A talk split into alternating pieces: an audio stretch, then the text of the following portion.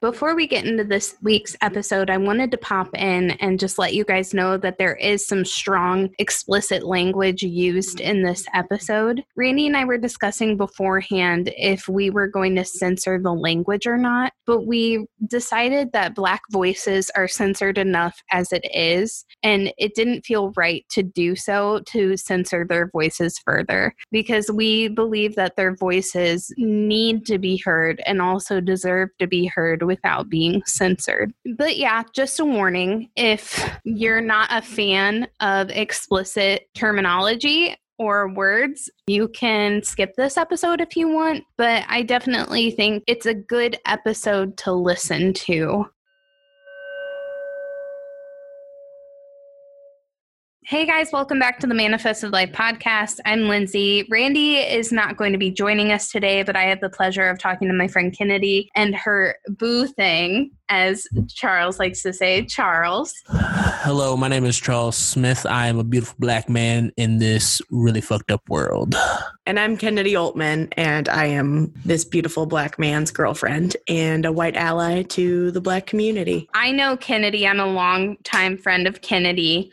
And Charles and Kennedy are huge social justice advocates. And Randy and I wanted to get a more intimate take into the things that are going on today in society. And so Charles and Kennedy, they were kind enough to be able to sit down and have a really hard conversation with me. And thank you for having these conversations with us, Lindsay.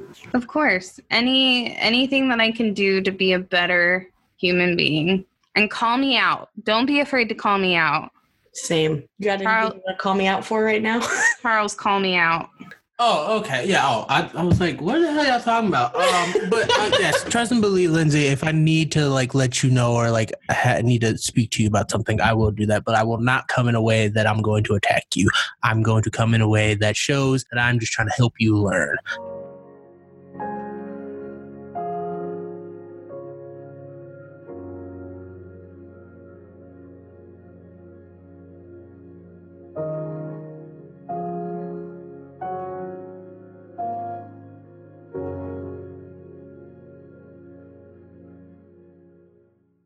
Randy isn't going to be joining us, but that's just because like she's working on her course and a bunch of other things. We also didn't feel like it was right for us to release any of the episodes that we had recorded and edited for this week because we didn't feel like our voices were the voices that needed to be heard this week. And I also just think that talking about this and hearing this conversation because these conversations aren't comfortable to have. And I think they're very important that these conversations are had. And if somebody listens to this and hears how I'm not always going to know exactly what to say, I'm not always going to have the right words. And I think having this conversation and hopefully somebody else hearing it, they'll be like, hey, that girl didn't know what to say, but that's okay because I'm open to being educated to the right way to talk about things. So, how how are you guys feeling through all of this?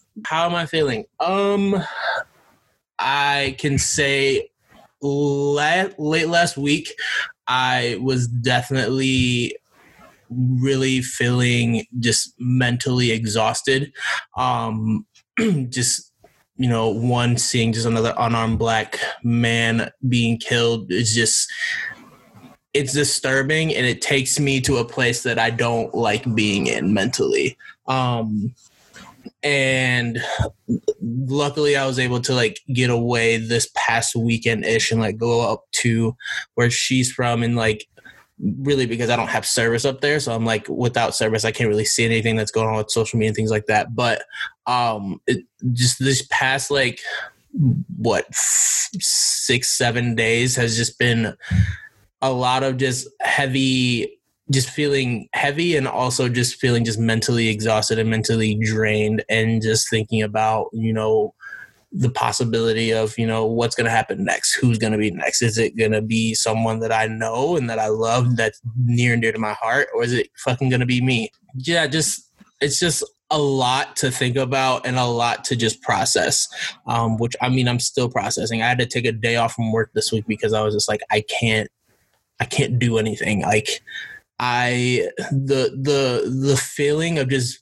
being numb for like several days straight because it's like like what can I do? Like, well, there are things I know I can do, but it's like at this point in time, it's like, why do I have to think about this? Why is this something I still need to think about? And why do I have to feel this way when, you know, it's, it's just, it would be more easier if things like this with George Floyd didn't happen. Or, um, and so I have just been doing my best to just one, keep myself in a safe and healthy mental place in my head, as well as just trying to navigate and maneuver just day to day right now with trying to stay professional while working, which really, really sucks, or just trying to be cool, calm, and collective in certain situations where it's like I, I, I want to lash out or I want to express my feelings of like how I feel with the situation. Um, and also just how I feel about what's going on today in society and thinking about like, you know, the protests and things like that and all the backlash that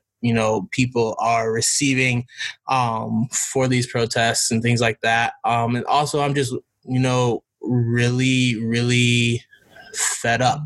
Um, if if I could really say what I wanted to say and truly put it into words, there would be a lot of cuss words flying. So again, I'm trying to refrain. But if you, just, you know what, maybe we should just let this podcast be as uncensored as possible. Don't censor yourself. I mean, I if you give if you give me the green light, you I I promise you I won't hold back. But to again reiterate, reiterate what I was saying, I'm just I'm beyond fed the fuck up, and I know there are a lot of other people that feel the same. Um, and I mean, if I could if I could just snap my finger like Thanos and just change shit, I definitely would in a heartbeat. Um, and I've also had to just think about making, like, just think about like if I ever were in that situation where I was a bystander, like, what would I do? And I think, of course, the first instinct is to, like, you know, like most people do in those situations, is just like pull out their phone and record, whether they're just doing that just for shits and giggles or they were doing that just for evidence sake. But I, one thing that really, really got to me was the fact that just thinking about like I don't like seeing people die at the hands of the law enforcement. And it's it's too like you, know if you think about like death in like movies or books or whatever just in anything else you know it's it's scripted and everything like that. But like something like that it's like it it just it hits different because it's actual real life instead of like a character or something like that.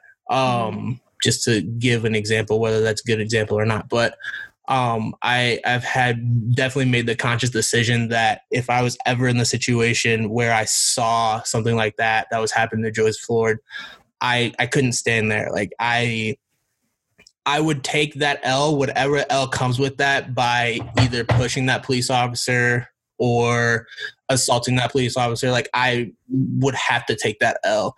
Um, and community. Well, I mean, yeah, for the black community, but also just just for the the the standpoint of just you know, like police brutality, like just in general, like police believe that they're above the law, and I know not all police officers feel that way. At the same time, it's like you, from what I understand, your oath is just protect and serve, and killing someone is not protecting and serving. Mm-hmm and I get it. Your job's hard. I get it that, you know, a lot comes with that, you know, physically and mentally. I completely understand that. But at the end of the fucking day, your job is to protect and serve. And if I feel like you're not doing that, I have to call you out on that shit. As well as to if I see you as a police officer, like I don't if I don't think you're doing the right thing, like I, I have to speak up. And if it gets physical, it gets physical. And I'm like I said, I'm at that point. Like whatever L comes with that, I am just gonna have to be okay with that, with whatever that may be. Now I hope.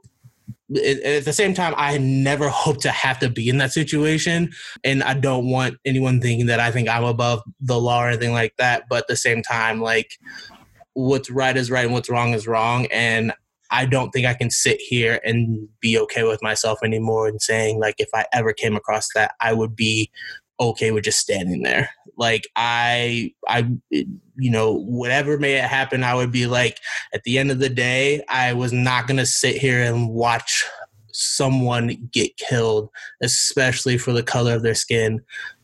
Whether they did right or wrong, because at the end of the day, the way our judicial system is supposed to be set up, you're supposed to, you know, have the right to trial, whatever, whatever, all that extra shit that I I'm not trying to get into, but I think it just it it it, it just pains me, I guess, and I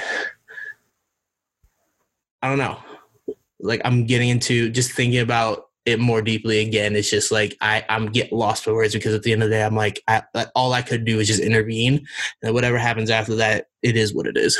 Mm-hmm for sure. So, at the time of recording this, the other three police officers have been re- arrested. Do you think, in them being arrested, that justice has been served? No, not at all. I don't even feel justice has been even served with the fact that the was his name Derek or David Chauvin, whatever the fuck his name is. um, I don't even feel like one thing. I'm not like one of your questions. Don't worry, I'll come back around. But no, I think it's one the fact that you know, they were just only going to charge him with third degree murder. I thought that was absolute bullshit.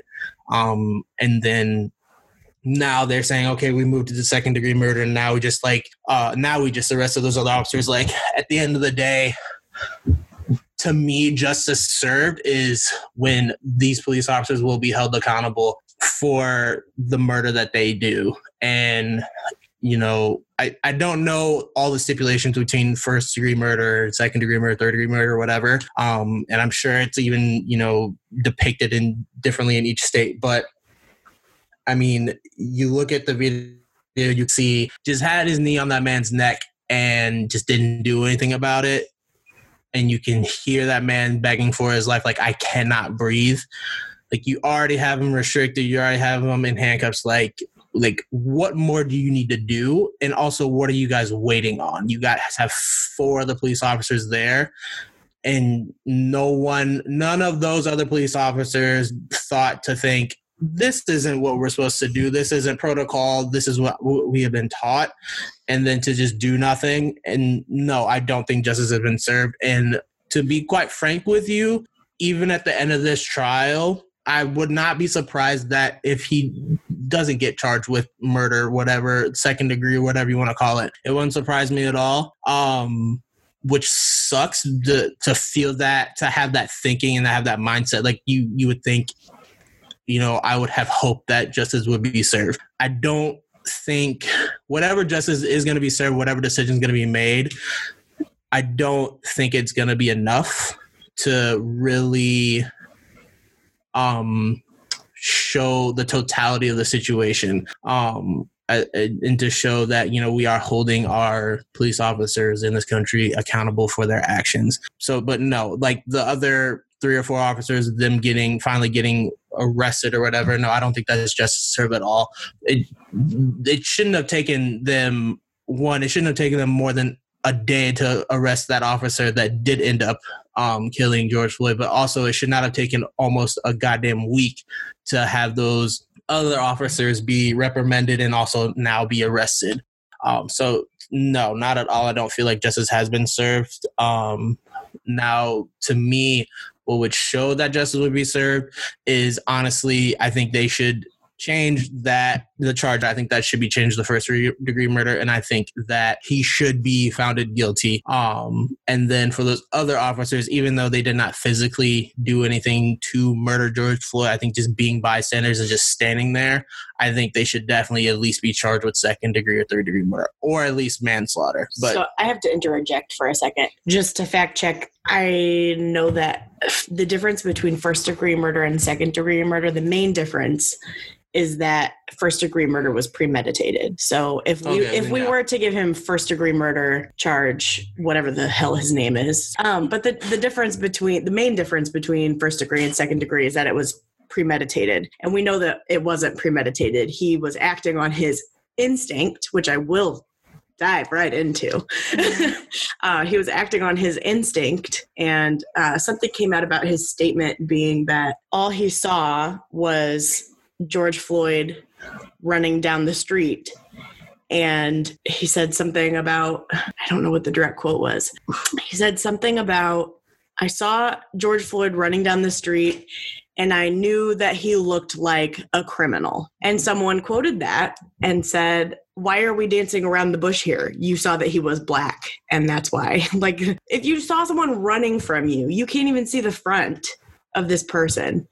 What is it that makes that person a criminal? What is it? You don't know. I do have one question because this is just something I've always. So, growing up, I was taught to say African American, but then I had a friend tell me to just say black, but then a lot of people are using the term people of color. And I just want to know Charles, what do you prefer or what does it matter? I just want to be as sensitive as possible and use the correct terminology. Uh, well, one, I want to say I am okay with being fact checked. So if I had my ish wrong about the whole degrees of murder, I apologize. You know, I'm not like Trump. Sorry, I wasn't trying. No, it's fine. I'm not. I'm not Trumpito out here saying that facts don't matter. But um, back to what you just asked, Lindsay. Um, I personally don't find an issue with you know being called African American or being called black. I mean, I, at the end of the day, I'm proud of being black, and I'm proud of like my skin and all that stuff. Um, I I don't think. I, I think the biggest thing that really that people run into with like using whatever term is just how they use the term. I think mm-hmm. that's the biggest thing. Um, now I have seen people saying that the term people of color can be disingenuous to other people of color, or just just basically just secluding like different races into one little pot i guess i'm i'm not saying i disagree or, or agree i just i don't fully understand the reasoning behind that okay. Uh, but i mean for all three of those terms, I African American, Black, person of color, I really don't care. I think it's okay to use all those terms, just again in the matter, in the context of what you, how you use them, and what you're using them for. As someone who works in a helping profession. In general just to be a good person it's always important to use person first language. So i think that's a lot of where the term people of color comes from is because they are a person before they are any color. Um, and in my head i've always you know maybe that's just because i've never asked that question out loud before. I have always just assumed that people of color refers to people of any color other than white yeah. And I do still loosely use that in a lot of my a lot of the posts that I've been posting but and if, if i'm wrong somebody please fact check me on that because i do i use i use people i use that term a lot because in helping professions you want to say um, for instance uh, person living with autism or um, person with a psychiatric diagnosis of a b and c so mm-hmm. it's th- that's where I think that stems from. I, I don't think, mm-hmm. yeah, I don't, I don't know that it has a lot of negative connotations. But again, if I'm wrong, someone please correct me on that. Yeah, exactly. And I just wanted to point out that in having this conversation, if we are wrong towards anything, please tell us because we are here to be educated. Happily. And that same goes for if I'm saying something and you guys say that I'm wrong. This is an open conversation, and I am not against being educated if it makes me a better person at the end of the day. I appreciate that about you. Um, I sure do. so, what do you think of the people who are more concerned with the looting and burning of commercial buildings than they are about George Floyd's life? Um, personally, uh, fuck their feelings. To be honest with you, because fucking American America in general was built on fucking protests. Um, motherfuckers went to war for what they fucking believed in. Um, to be honest with you. I with the whole looting and rioting, like and all that shit. To be honest, like if that is a mechanism that needs to be used in order for us to be fucking heard, I I really don't give a fuck. Um, at the end of the day, is that something that is wrong morally? Yeah, but at the same time, America's been morally morally fucking over people that look like me for centuries, and so if that means we gotta fuck up the white man's dollar just so y'all want to fucking listen to us, then fuck it. Like I, like I personally did not give a fuck about that Target shit because at the end of the day, Target's gonna be fucking okay. They can restock their fucking shelves. They can redo their fucking stores. They're gonna be the fuck all right. Um, now, what I personally don't like with like the whole root, the the looting and the rioting is black owned businesses because I think those businesses we need to like keep safe and you know because you know one to save the entrepreneurship of the black community. I think that is something that's special that needs to be taken care of at the end of the day if you have a business and it does get looted or anything like that i and and you know for a fact that you have not contributed to the racial discrimination of the black community as well as other minority communities. You know i understand if you get upset but at the end of the day we are not being heard.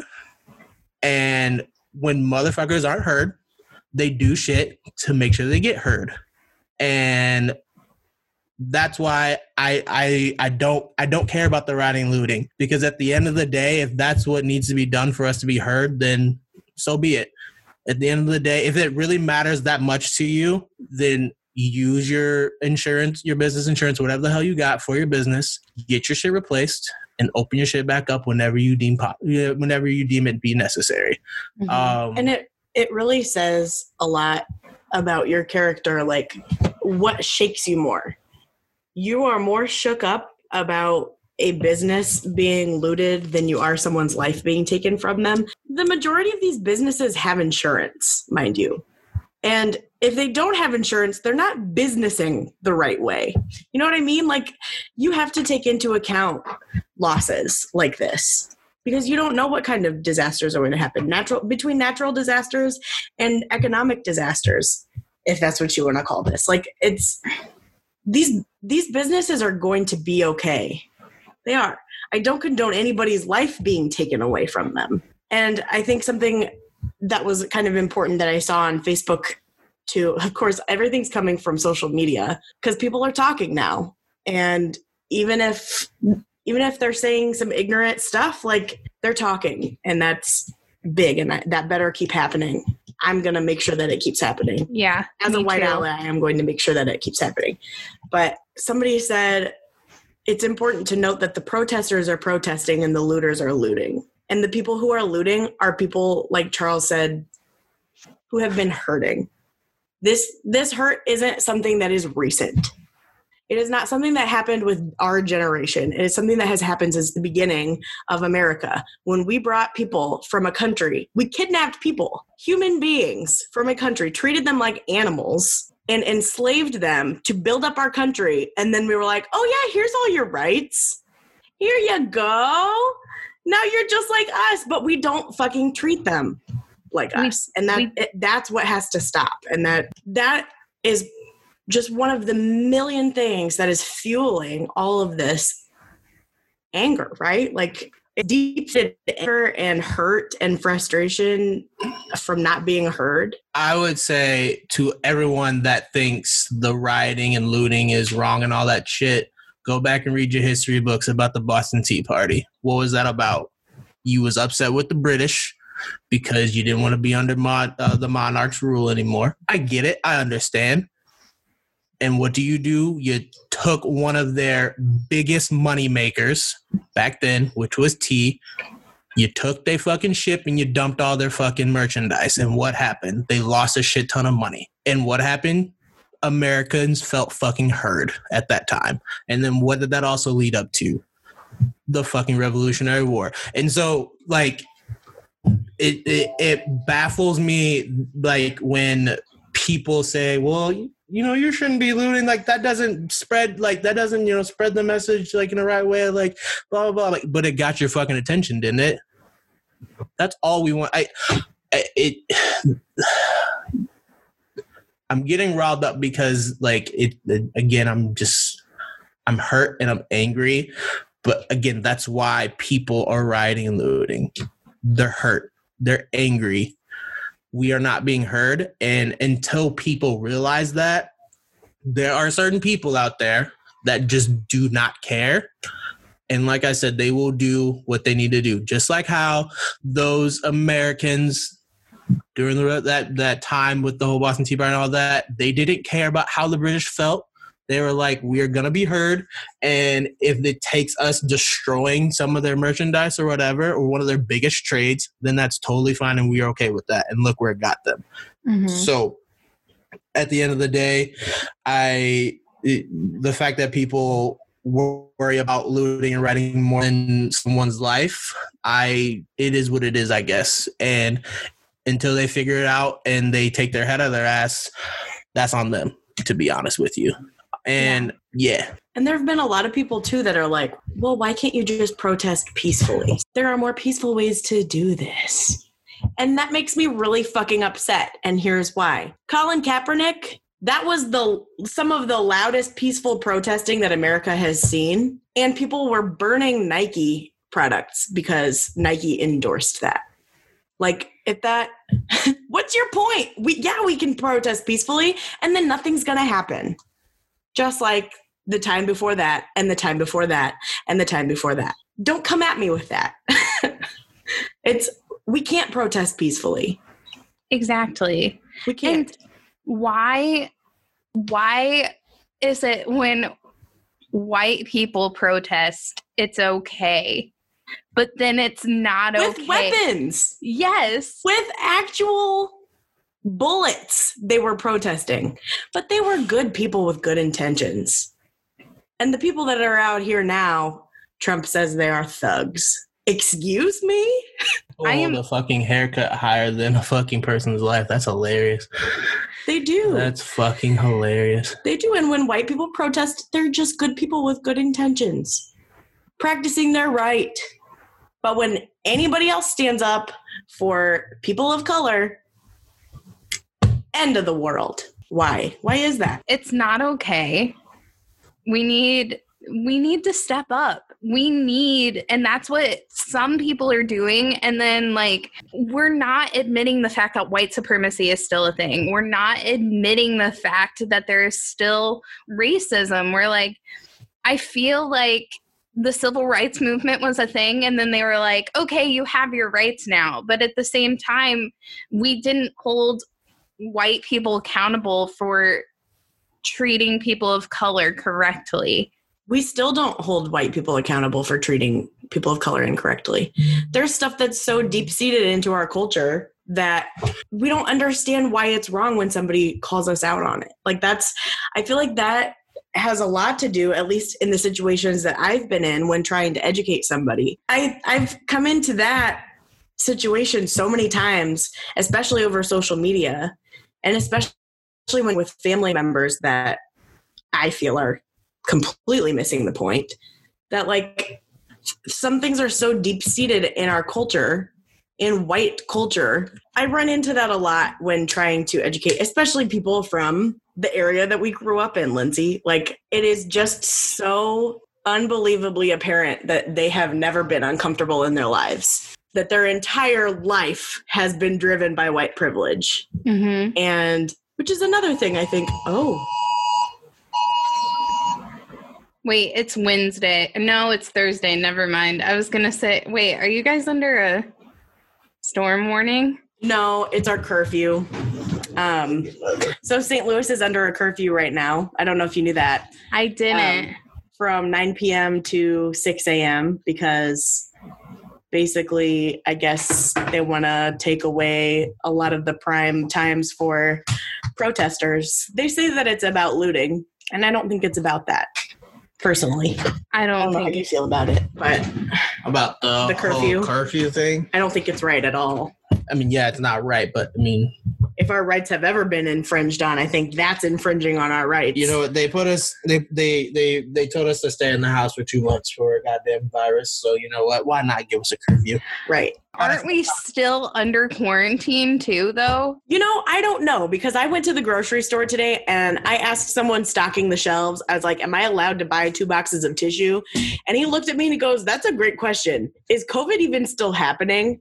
And I almost laughed, but he was dead serious. COVID lost a halftime lead to fucking racism, and racism has just been putting the buckets on COVID. But you know, we'll see if COVID makes a comeback late in the fourth quarter. People genuinely think that now that, since now that there's a new issue socially other than COVID that COVID is not happening. And that is horribly misinformed.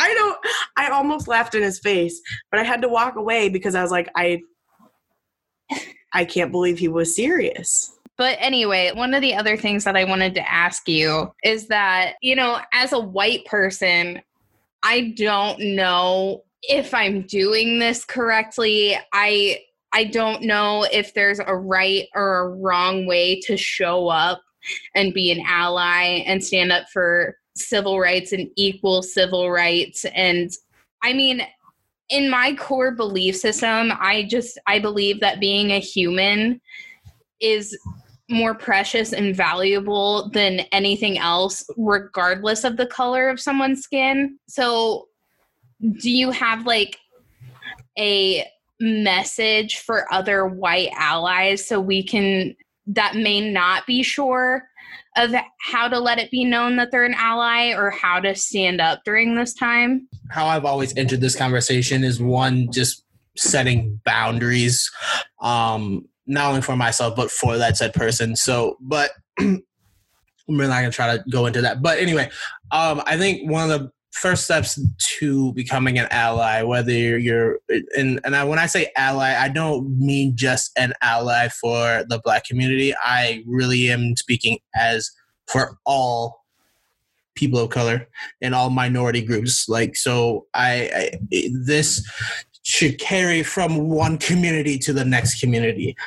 I think step one is one realizing your faults and the things that you have done slash said and things like that and really coming to terms with yourself and being like that was wrong of me in this situation or that was wrong of me to think about this person or this thing in that situation whatever that may be and however many different situations and times you have to think of that. I think one is just realizing the mistakes and realizing the the the racial injustice that you may have you know cause whether you knew it or not at that time. I think two the next best thing is to listen yes but not to listen to reply. I need we we want you to listen to try to understand. And we also know that you know for people that are white or that are not look like a certain like minority group or anything like that we want you to you know we, we know you're not going to be able to fully understand anything and everything that we go through but but we like we said we want to be heard but now correct me if i get this mixed up but we want you what's the difference between sympathize and empathize? So, empathy being that you have been in a situation where you can pull up those feelings from memory. Right. And say, I empathize with you. I, I know what you're feeling versus sympathy where you haven't been through a situation. I haven't been through the situations you've been through, Charles. Mm-hmm. I can't empathize. I can't live I haven't lived through right. any of the pain and suffering okay. that you've lived through, but I can sympathize and I'm right. here. So yeah, that's what I was getting at. So uh, listening to also sympathize of you know what we're talking about and what we're going through, because at the end of the day, I hope a lot of people realize that it, the shit that we have to go through, we don't want to go through, and we don't want anyone else to go through. And I don't think people realize that and so um, I, I think that's that's the next thing is you know outside of you know figuring out your past transgressions now you need to sit here you just need to listen. If you get to a point where you may think you are able to understand that's great. Now that doesn't mean you need to go out here and brag about it to the whole entire world that you know something that some other people may know or that you can understand but sympathizing is the next best step then after that, what you need to do is make that mental note of making sure that you are holding yourself accountable and the others around you accountable to those racial injustices that you see, whether they affect you or not. And also, I think too is another added thing that you need to do is when you are going back to like the whole listening and trying to learn factor.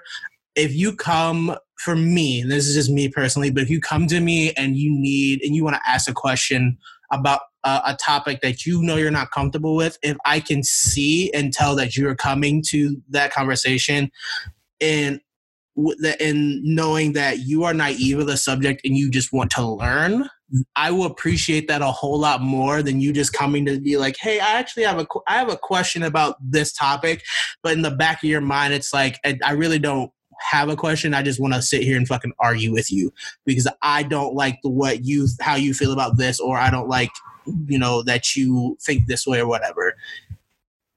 What I have learned uh, with my white with my friends that are white allies, the ones that I know that really have my back, they have come to me in a way where they're like, I'm not going to be able to understand, but if there's anything that I can do, please let me know. And also, what are the things that I need to do to help? How can I help?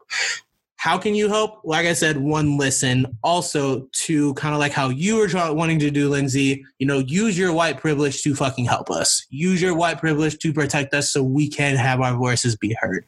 I think three, donating or contributing to you know black owned businesses or contributing to you know organizations that help minorities um, to you know help get minorities in certain areas funding for whatever it may be as long as it's a good and it's a reputable um, organization as well. I want to put that out there. Um, but you know contributing to you know the black community or whatever community that you want to talk about contributing to them in a way that helps them one financially but also morally i think that it speaks volumes. Um and then you know for me the biggest factor is you know keeping that same fucking energy like if you if you're like for ken as an example i one thing that i've appreciated for with ken a lot with this past like with this whole ordeal is she's been coming at motherfuckers necks she's been coming at people's heads for saying dumbass shit. She's been like no you're fucking wrong and your thinking is terrible and you're not understanding this because you just don't care and i'm going to let you know why you are wrong and why you should care at the end of the day, if you don't want to care still, that's fine. But I'm not going to have you in my life or whatever. I think you need to keep that same energy. Um, and I think something that you can really, you know, you something that you can really test yourself with doing this is talking to those family members that you know are on that bullshit. And if you can get through having those conversations with them, no matter how they feel, whether they want to change their mind, no matter what, if you can get through that and you can still hold your own and still be like, at the end of the day, I'm still going to keep hitting you with these facts no matter what, whether you fucking like it or not, then that is where I'm like, I can really appreciate you. Because for me, something that I have learned as a black man in America, I am not going to waste my energy with people that are not going to be willing to listen and learn why they are wrong in their thinking or in their ways for what, on whatever topic. If I've had this conversation with, if I had a conversation with someone and I know I have not gotten anywhere with them and they're just stuck in their ways, I'm just gonna be like, all right, fine. If you that's how you want to feel, that's cool but at the end of the day, don't come for me trying to figure shit out when shit hits the fan or shit affects you in a way and you're like, oh, boo hoo, I need fucking help. No, fuck you. I know I don't care anymore. And I feel like, you know, a lot of people that are not of color don't realize that. And again, most of them just don't fucking care. They're stuck in their ways or they were just raised like that. All right, fuck them then. But at the end of the day, I think those would be the best steps in, you know, figuring out how to be a good white ally. ally. Also, do know too, people of color that may be in your life that are friends or whatever, I would say, you know, talk to them and ask them, you know, I want to be an ally to you. What would be the best things for me to help support you because i think one thing that a lot of people don't realize is it's going to be different for everyone um, because me being a black male is just one identity for me where there are many black males that are out here that are part of the lgbtq spe- um, um, spectrum or you know they have you know the health, the mental health you know spectrum to what all the different mental health and things like that so do know that everything that affects us affects us, but at the same time, it affects us in so many different ways. And I think for each person, you know you need to you want to be able to make sure that you are helping them and supporting them in the ways that they need to be helped and supported. Um, and i would say my last thing that i would say to answer your question too is don't be someone that is just going to pander. I absolutely fucking hate when people try to pander their feelings for me I don't want to hear all this boohoo, you know, oh, this is just so awful, blah, blah, blah, blah, blah. And I don't see you putting in the work, or I don't even see you trying to attempt to put in the work. I get it. I know everyone moves on a different pace and all that stuff, but at the same time, I, if you want to be that ally for me, you want to show me that you are there for me. I need to see where you have put in the work. I don't like that pandering shit, and I take that into consideration for myself when I'm supporting other people um, that you know have different identities from me as well. So like I don't want to seem like hey I'm just pandering to you to just make you feel better. Like I want to actually help you in any way possible. And on the topic of pandering, I think that's really important because a big lesson for me in in becoming an ally for the black community is learning that a form of pandering is also in some of these posts where people are like, "What? I don't want you to feel like I'm coming at you, Lindsay." But you you said the phrase, "I don't know if I'm doing this right," and though your intention behind that is very pure you're you're like i don't know how to how do i do this and everybody has that question in their head when becoming an ally but try to avoid statements like I'm sorry if this isn't the right thing to say, or I'm sorry for the things that I've that I've been saying. I mean, not that you can't apologize, but don't bring don't bring yourself into it because people of color don't want to hear how sorry you are unless you've done something really fucking terrible. they don't want to hear oh you know i i'm just trying so hard and i'm i'm just not sure what to say they don't want you to be sorry they want you to be better. I had a mm-hmm. friend tell me that. She said don't be sorry be better. I was like oh fucking k pull up my bootstraps and i'm going to take some action. When i'm reaching out to my friends of color to check in on them make sure that they're doing okay i'm sure to word it very specifically about them because it is about them. And I ask them, is there anything that in my posts you feel like have been out of line? Or anything you wish you were seeing from the white community that you're not seeing? I've been asking that one a lot because it it's not about me. It's not about what I'm posting. It's about the right thing getting out there. And yeah, just to bring it back around full circle, pandering can can be a horse of many different colors pandering can can look a lot of different ways. Um, and i i don't fault you for wording it the way that you did. I was very much the same way when i went off to school and i was part of the diversity and inclusion program. And i'm like i am one of the very few white kids in this group it's because they see allyship in me, but where the fuck do I start? And it started with a lot of really uncomfortable conversations. See, and it, had we not had this conversation now, I wouldn't have known. Mm-hmm. So thank you for that. Thank you for being open. Of course. This sort the, of thing. the educational experiences for all people. Yeah. See, and I was talking to a friend earlier today, and I worded it. Maybe this is a better way to word it. I said, I'm not completely sure how to talk about all of this, but I'm open to being educated. Yes. So maybe that's a better way. Yeah, absolutely. Just as as long as the emphasis is not so much on I feel so bad, and, and that co- that conversation comes up a lot when people are talking about white privilege because i could name off like a million and one different ways that my white privilege benefits me. And a lot of people will be like oh wow i feel like shit. And that's okay. That's okay. Especially with being called out on a lot of a lot of social media platforms you're gonna feel like shit but we're also not here to talk about how much you feel like shit. That's called white guilt. It is. White white guilt is so real.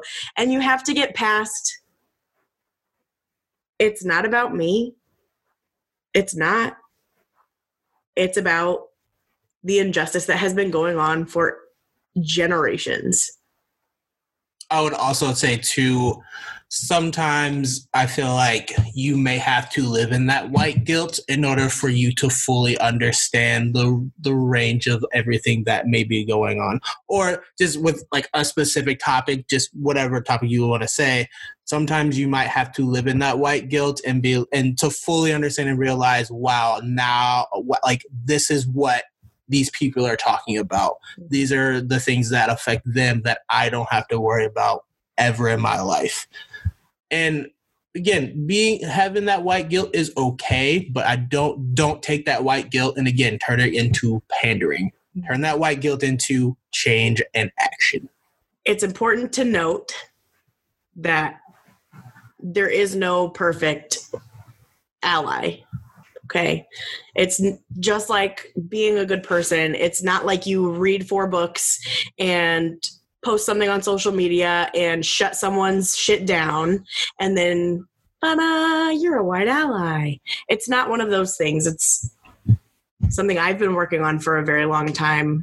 Um, and I'm still working on, and I'm not even close to a, a good ally. I feel like there's a lot more I could be doing, but best thing I feel you can do is listen. Just listen to people who are sharing their stories, who are getting up on their soapbox and talking. Listen to people of color and their experiences and change. Like you have to actively put in the work to every day think, oh, I just had a thought that might not necessarily be right. Let me think about that. Let me break that down for a minute. If you're having a hard time breaking that down yourself, ask. Go somewhere and ask. Everybody's all over social media all the time before all of this. Ask the damn question. Get uncomfortable. Order a book. You know, um, listening is just so important. And if you don't feel comfortable posting things on social media where everybody can see it, I get why that's uncomfortable. I get where you're like, oh, what if I lose friends? What if I lose followers? Blah, blah, blah. What's your cause? You know, what is your cause? So, kind of going into, um, I've seen a lot of online videos recently about young black people talking about how their moms used to teach them or like say things about like how not to get in trouble before they left the house. Was this something that happened to you while you were growing up, Charles? It's it's still a con- constant conversation every day. Like literally, just just for an example, my mom when we went back home to where she used to reside, my mom called me at least twice every day to one let me to see how I was doing and just check in on me, but also to to let me know what was going on down here where we are. And it's what almost two and a half hour, three hours away, something like that. About two and a half. Yeah. So that just and and her biggest thing was i want to make sure that you're okay. I want to make sure that you know what's going on blah blah blah blah blah. So like where we are with this whole curfew thing like my mom kept updating me on that. But yeah going back to even before like going back to even when i started going to school like that was always a constant conversation to my mom. Um, especially for me with growing up in predominantly white institutions and going to all those all all throughout my life in school it it was just an a constant conversation of you know you should be doing this you know you should be doing that. E- even to like like on the night of like going out for like homecoming and prom in high school like that constant conversation of my mom and dad sitting down and telling me like you know where you're going you know the people are going to be around you but at the same time having to put that reality in my head that at the end of the day if shit popped off the one the first people they're gonna look at is you, and that's only because of your skin color, which fucking sucks. And I mean, that's still something I have to think about to this day. Whenever I walk out the house, where the hell I'm going to, even just going to the goddamn store, I have to be like, you know, sometimes I just be like, you know what, I have to make sure that I do A, B, C, D. So, um, E, F, and G don't happen to me basically. Um, and so yeah, it's a constant conversation that I have with my mom and with my dad as well sometimes, but usually it, it is mostly with my mom, you know, that she wants to make sure that I'm safe. She wants to make sure that I get home from wherever I go. Um, and at the same time, she wants me to go out and live my life and do the things that I want to do but know that there's always that hindrance or that cloud around me that you know something could happen only due to the fact of you know how i look and the way i look. I can be the most well dressed person in a room and i stick out still more than anybody. And it sucks but at the same time it's just a reality that people of color just have to deal with because they've been doing that dealing with that since birth. And like the I literally just had a conversation with one of my good friends. Um, one of my best friends, him and his wife, they're pregnant and they're going to be having a son later this year. Mm-hmm. And she like put something on Snapchat literally late last week about the whole like George Floyd thing and like what happened. And she's like, I'm scared of bringing my black son into this world with all this shit still happening and like i had to reassure her that like you are not the only person thinking about that kid's well-being. And again they are on the other side of the country right now where they live but at the same time like i wanted her to know that you have so many people in your corner and there will be so many other people in his corner. At the same time, I had to also recognize that I am not in a place in my life where I'm about to have a kid like she is. So I wanted to reiterate to her, I cannot fully understand all those thoughts that are going through your mind. At the same time, I want you to know that I'm here for you. I'm here for that kid. I'm here for your husband because that's my best friend. Like I had to try to do my best to console her. It, who knows if it even worked? She said it was nice and she appreciated me reaching out, but at the same time, like I could not fathom having to think about that because I'm not there yet in my life. But at the same time, it put something in my head. It's like, shit, I have to have all these conversations with my kids at some point that my mom had with me and my dad had with me. And then just thinking about how many generations does that go back to? And then once I have that kid, boy, girl, whatever, uh, and, and then instilling that in them, and then them having to do the same thing later on down the line. So it, you know, I hope time change. Don't see that happening too soon, but um, take some time. I I, I I already can fully just say that I don't think that I will be able to avoid those conversations later on in life. And I'm sure by the time I'm like 60, 70 something years old and my mom's in her 90s, she will still be having those conversations with me because at the end of the day, my age doesn't really make a difference either. So yeah, it's a constant conversation. And I mean, it's even a conversation I try to have with like kids that are younger than me or like my like uh, cousins or like my god brothers and things like that. Like, like, yeah, they're already getting that message from their mom, but at the same time, having them get that message from some a, a male figure that looks like them, it gives you know it it it gives off you know maybe a better understanding for them because it's like okay that's just my mom she's just saying that because that's my mom but it's like no like that's like my big brother that's like my big cousin like that's someone i look up to and it's not like no this shit is real. Like i need you to understand that with your mom wanting you to get back home every night i want to make sure that you get back home every night. And it, it's a reality that a lot of people of color have to face. And i also don't want you to think that only the black community faces that like other communities do face that. It's just very prominent in the black community because as you can see people are getting killed on basically live fucking television. This is just the beginning of a lot of a lot of rights to a lot of wrongs. Um, and I, not to make this about poor white girl, but I think about these things when we start having kids. Like, I've had to have the conversation with my parents that when Charles and I start having kids, they're not going to be mixed to the world. They're going to be black to the world.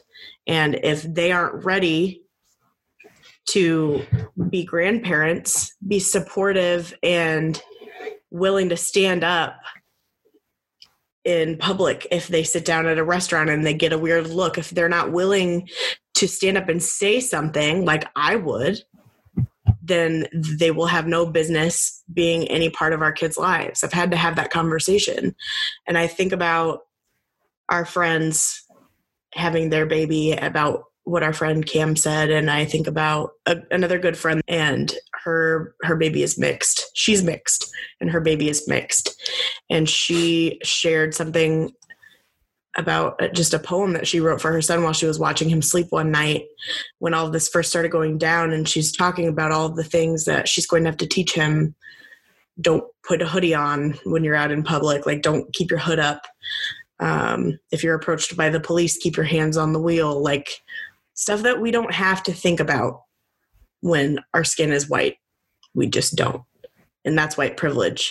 And i think a lot about all the things that i'm going to have to learn to teach our kids you know like things that i wasn't told growing up that i'm going to hear charles say and i'm going to say when they leave when they walk out the door and be like holy fucking shit i didn't know that that was even a thing and i i'm you know there's just going to be a world of things again not to make it about me i'm just get very much in my feelings when i think about the human beings that we're going to bring into the world someday, not anytime soon. So that that was the end of my questions.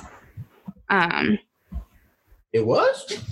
We kind well there was one question i was going to ask but you kind of you didn't want to make it about you guys but since or your relationship because we wanted to focus on what is happening. But since we kind of got into the discussion about your children, would it be okay if I asked if Charles, do you think that when you and Kennedy go out in public that you're treated differently than you would be if you were alone? Uh, mm, yeah, yeah. I mean, well, yeah. That I mean, that's even if I wasn't dating Kennedy, if I was dating someone else, I would, uh, yeah, yeah. I mean, I can say like I feel that mostly when I feel that mostly like when I go back to your hometown and like if like you run into someone that you know or something like that, like either one they nine they don't acknowledge me, which is fine, the whatever. majority of the time, or two if they do acknowledge me, they're like, so hey, how you doing? Blah blah blah blah, and then once I start actually speaking,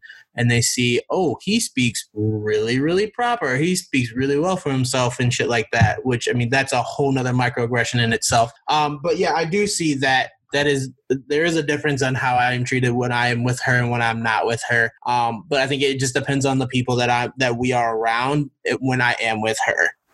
Now, when I'm by myself, like if the people that know me and know who I am, like no, they don't treat me any different. Um, now, when I'm out by myself and there are people that don't know me, um, yeah, they're, they you gotta break the ice basically. Once you get past that first layer of like tension of like oh my god who is this person? You know then yeah then once they figure out yeah i'm a really nice person. Yeah like the, there is a time there are times where yeah people do act differently around me when I'm with Ken. I, for an example, and I, I don't want you to take this to like heart too too much because um again this is my first time but meeting most of your family like during uh was that Christmas when we went to like church and shit. Oh yeah, you, when you met my extended family. Yeah, so like when I met her extended family, like they most of them knew of me, um, but again they had never truly met me, um, and so like I could I could tell with some of them that if I was any other random day and they didn't know who I was, they would definitely would have treated me differently or they would have acknowledged me differently. But since I am dating their family member, I think they probably in their head they're just like, well, I feel like obligated that I need to treat him right. Not saying that none of them wouldn't treat me right, but they I think there was an obligation of like, oh, like let me get to know this person since said person is dating my family member. Um, but like outside of family and things like that, I think for me, I've learned that, you know, unless someone steps to me and says something disrespectful, I, I just go about my business. It, it is what it is. And that's only because I've had to live that every day. And so, yeah, it happens, but at the same time, it doesn't really bother me unless it is blatant in my face. They're like, really trying to again like either pander or really trying to just treat me differently than what needs to be done which i mean i don't i don't understand that because for me, like I feel like I don't ask for much. Like if you say hi, I will say hi. Like um, but then So most people are. right, but like at the end of the day, it's like it's not like if you see a black person walking down the street, should I say hi? I'm gonna do it. Hi. They're not gonna go, fuck you. that, that might just be I from might.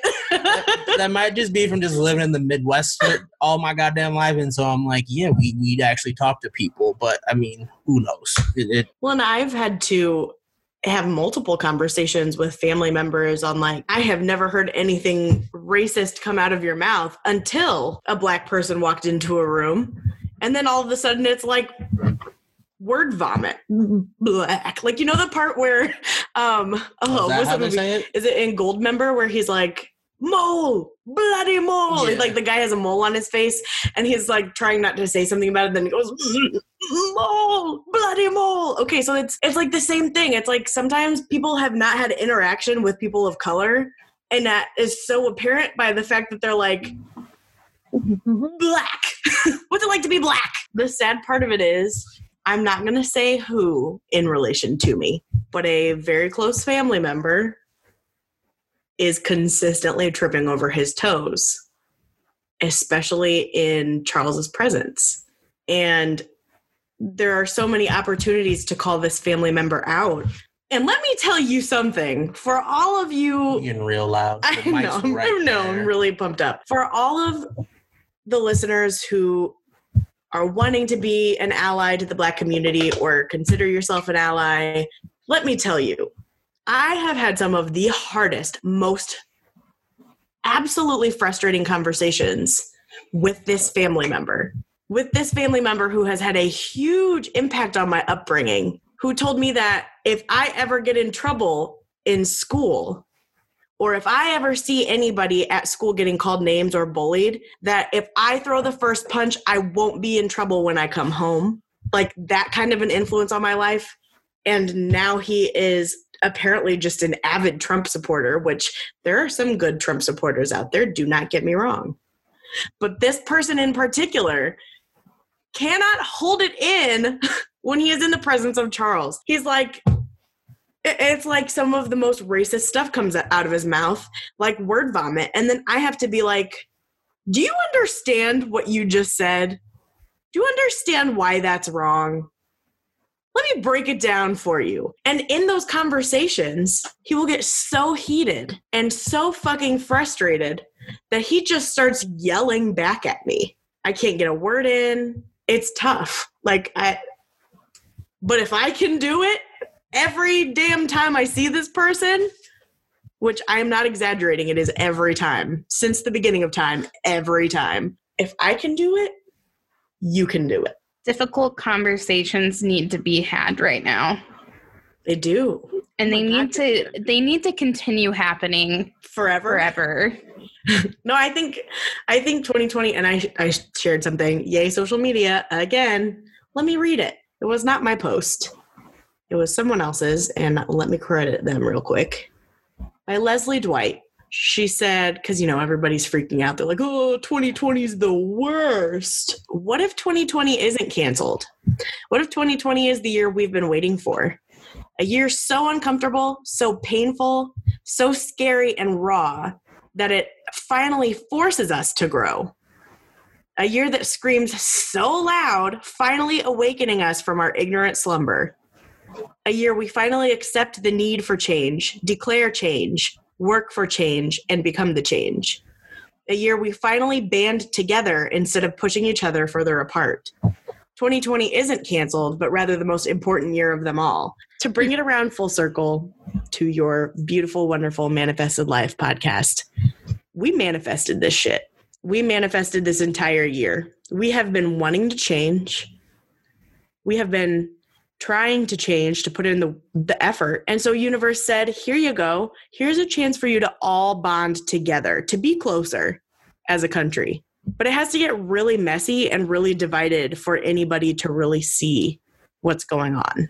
And not everybody's going to feel that way, but I do feel that way very strongly. I feel like, yes, there has been so much terrible, so much death happening in this year, but we need to change. And these are our opportunities to change. And the more we push that aside and try to sit and be complacent, like, oh God, I hope everything goes back to normal, the worse things are going to get. And that has proven to be true. And that's my speech.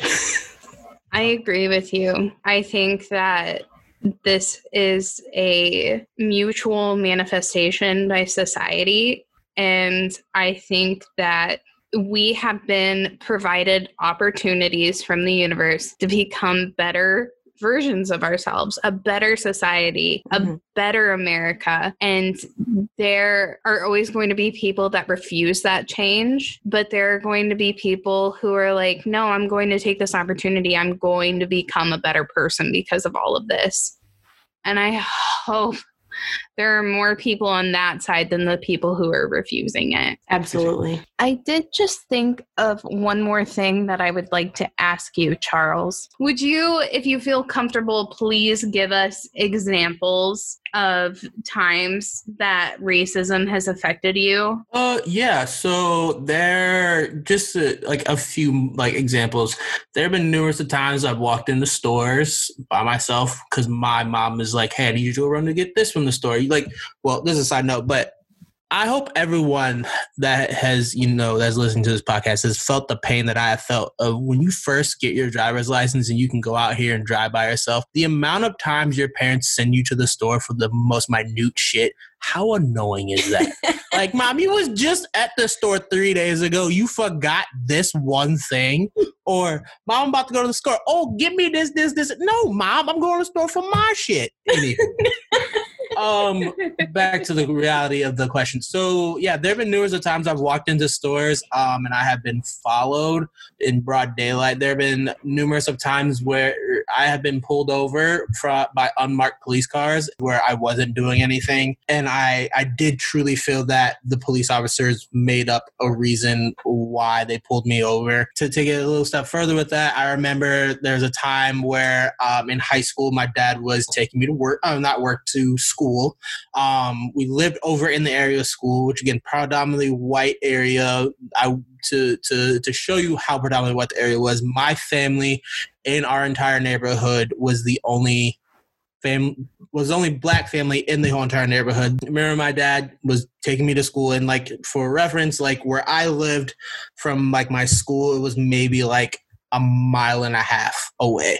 And so my dad's taking me to school. After like a stop sign, my dad kind of like took off a little bit from the stop sign. But police officer, like outside of that, my dad didn't speed or anything like that.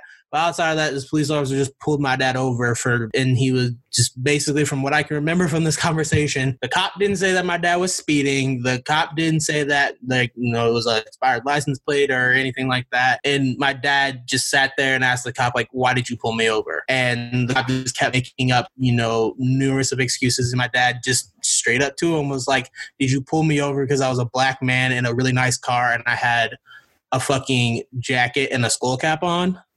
Or did you have a real reason to pull me over?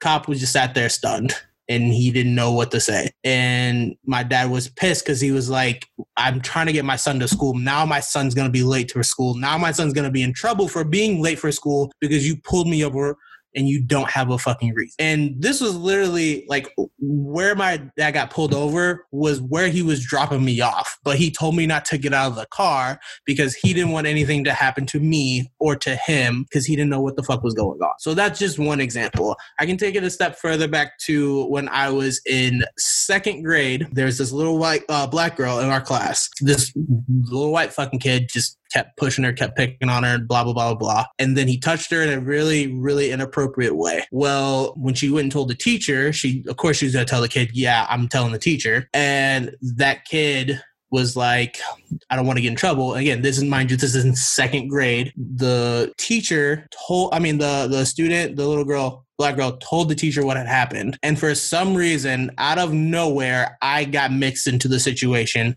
and the teacher blatantly told this little black girl, no, I don't think it was this student. It was actually Charles, being me myself. It got to the point where they were ready to take me out of that school and move me to a different school.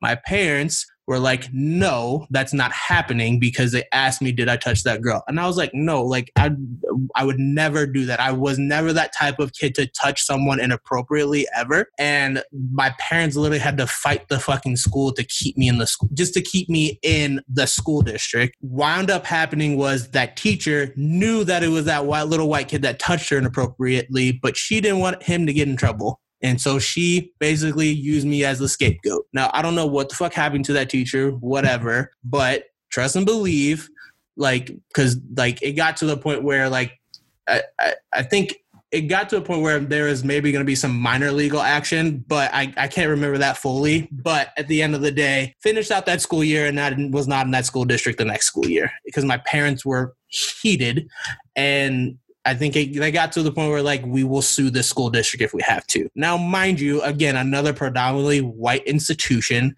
I think her and I were probably the only black kids in that school. Uh, I mean, in that classroom, just that not necessarily the whole school district, but just in that classroom. And and, and that just shows you again how deeply rooted racism can be in this country. The the couple of times that I've been pulled over by unmarked police cars that was just in the middle of the night, me coming back home from work. And they pulled me over because the car that I was driving at the time, they they pulled me over and they're and you know, I can say that when that did happen, those police officers were nice, or they they said that you know they didn't make me feel like I had to be feel threatened, and they just they possibly knew that you know with me being in that area and living where I was, they're like you know we don't we don't think that you would necessarily be a threat. The fact that they have to think about that is just you know terrible in itself but you know they pulled me over. I personally think it was mostly because they're like what is this kid doing in this specific car at this time of night? But they made it seem like oh well we pulled you over because we see that you don't have a front license plate. I have never in my life known that there was a missouri law that you needed to have both a front license plate and a back license plate. Everything like that is a law but at the same People time do it all the time. but at the same time, I've seen numerous of people without front license plates on their cars. One reason for that because of the type of cars that they may have. If they have like certain luxury cars, aesthetically they don't like the look of having a front license plate. Just have a back license plate it's fine. But i've been pulled over for that twice before. And but i've never like seen any of my white friends been pulled over for that. And i've asked some of my white friends that don't have front license plates on their car. I'm like have you ever been pulled over for this and they said no we didn't even know that was a law because I remember after being pulled over the first time for that, I called my dad and I was like, Dad, did you know this is a law? And he was like, No, but we see numerous of people that don't do that. So those are just a few examples of where I've experienced racism and or discrimination. I've also experienced that in the classroom as well. And you know, when teachers are talking about certain things and they're like, "Oh, let's get the opinion of like the only student of color." Like I, I, I believe that is a little bit not necessarily. I mean, if you want to say it, it could be a little bit of racism, but I think that's very discriminatory because it's like I'm not the voice for all people of color on this one subject. So why are you only asking me about this one subject, but you're not asking any of these other white kids in this classroom about that one subject. Uh, we need to hear what they are hearing, uh, what they what they feel. We need to hear their opinion, and then if I feel like I need to interject, then I will do that, and I will interject.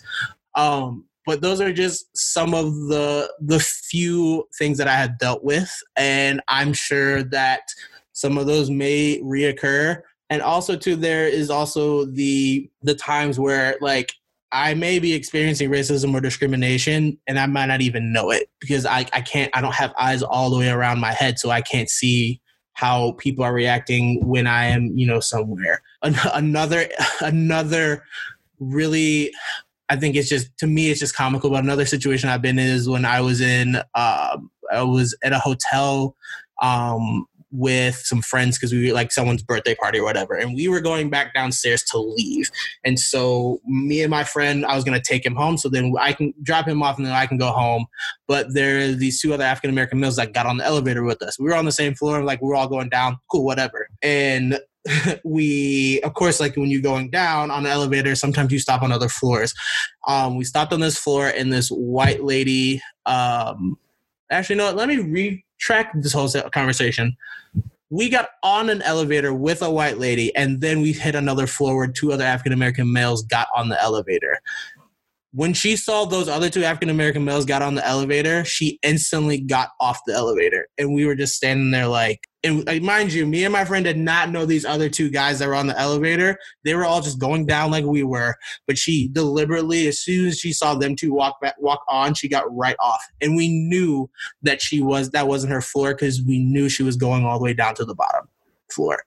And the four of us just looked at each other and we were like, that was kind of weird, but okay. Like, I don't So like up. why like did she feel threatened? Like none of us said anything. We were all sitting in the co- each corner of the of the of the elevator and she was just standing there. We were all minding our own business. So literally all of us were on our phones or you know when the other two walked on they were just talking to each other. And but the fact that she felt so threatened and uncomfortable that she thought something was gonna happen and we all looked at each other we were like i mean we was just chilling. We like like nothing. We would nobody would have thought about doing anything because they were going down to the lobby to go to the front desk to ask for something. And like I said, we were just going home. And that is just like that situation right there really told something to my like really said something to me or in the fact of like there are some white people out here that just really don't know what they think they know. Does that make sense? They really don't understand that we are really not a threat at all until you make us a threat. But that's already in your mind. So that just means and shows that we are already a threat to you regardless. And again, like I said, those are just some of the examples of, you know, the times I've experienced racism and discrimination. And I'm sure there will be plenty more that I will experience until the good Lord decides to take me. So, but yeah, those the, the those are just a few examples that I can say that has really stuck with me. Um, and then there are plenty others that I can still also think about that I'm just like, I don't I don't need to talk about it because at the end of the day, what difference has it made for me? Nothing really. Just the fact that I okay, I get it. You see me for my color instead of for the person who I am, which can completely prove to the fact that that bullshit excuse of I don't see color is stupid. Because if that was the case, that white lady would not have walked off that fucking elevator. Yeah. That got deep. Any other questions? Can I share a story real quick? And this doesn't even need to be included either, but Yeah. Charles and I met at school at undergrad, and I had been invited to a party. And I was pumped. So I was like, hey, Charles, John, Rob, you guys want to come with me to this party? And they were very adamant about asking me, like, who all is going to be there. And I was like answering the question, but I wasn't really sure why they were asking. I didn't get it. I didn't. Little naive Kennedy did not understand. So I named off some people. I was like, "Oh, it's the rugby guys. It's a bunch of people that that you guys all know. Like that we all lived in the same dorm together, dorm building." And I was like, "It'll be great." You lived with all of them. I did not live with all of them.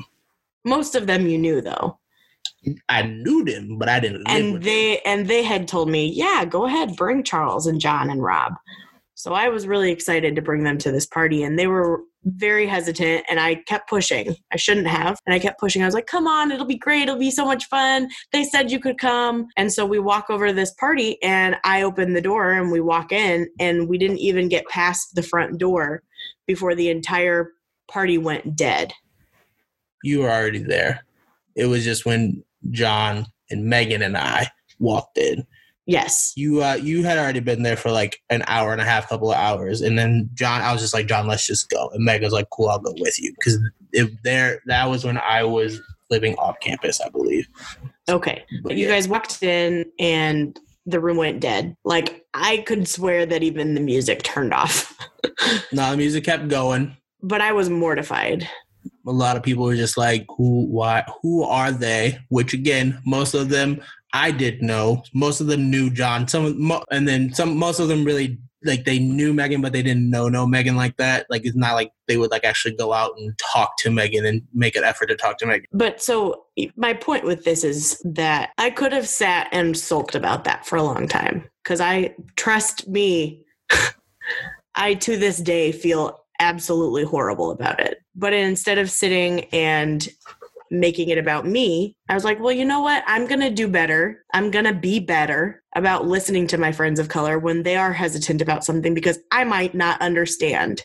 I might not understand why they're they're hesitating. And that goes for all people anyway. Like you don't know what somebody's going through or what they have been through. And yeah, I just wanted to use that as an example of you don't have to sit and sulk and feel bad for so long. Let yourself learn from it and move the hell on. Everything is a teaching moment. Breach. My biggest regret is blocking my cousin on social media. I could have taken it as an opportunity to have a really hard conversation with him. And I feel like I took the easy way out by just blocking him. That was a point where I let the black community down, and I'm sorry about that. I mean, I think, like I said, like one you're already showing how you're like, oh, this is a past situation where I should have stood up, or I should have spoken up and said something. At the end of the day, also know, Lindsay, it's not too fucking late. If you really want to be petty, you can unblock said family member. You can still speak up and be like, hey, you made a comment that I did not agree with, and here's why. And if he wants to go in a little huggabaloo and bitch out about how these people are blah blah blah. Okay, then let him waste his breath. And at the end of the day, you can hit him with more facts, and then just leave the conversation. Go ahead. You know, you can call him, text him, you can send him a direct message, whatever fuck you want to do. Send him a letter in the mail. I mean, we can. You can make him wait. You can send a messenger pigeon. That's what you need to do. Find you a messenger pigeon, send him a message, and then never send anything back again. And that's the word with purred. Manifested Life Podcast is a podcast recorded, produced, and edited by Lindsay Watson and Randy McCoy. Our intro and outro music was produced by Rary Music, or as he's also known as, Brian Fitzgerald.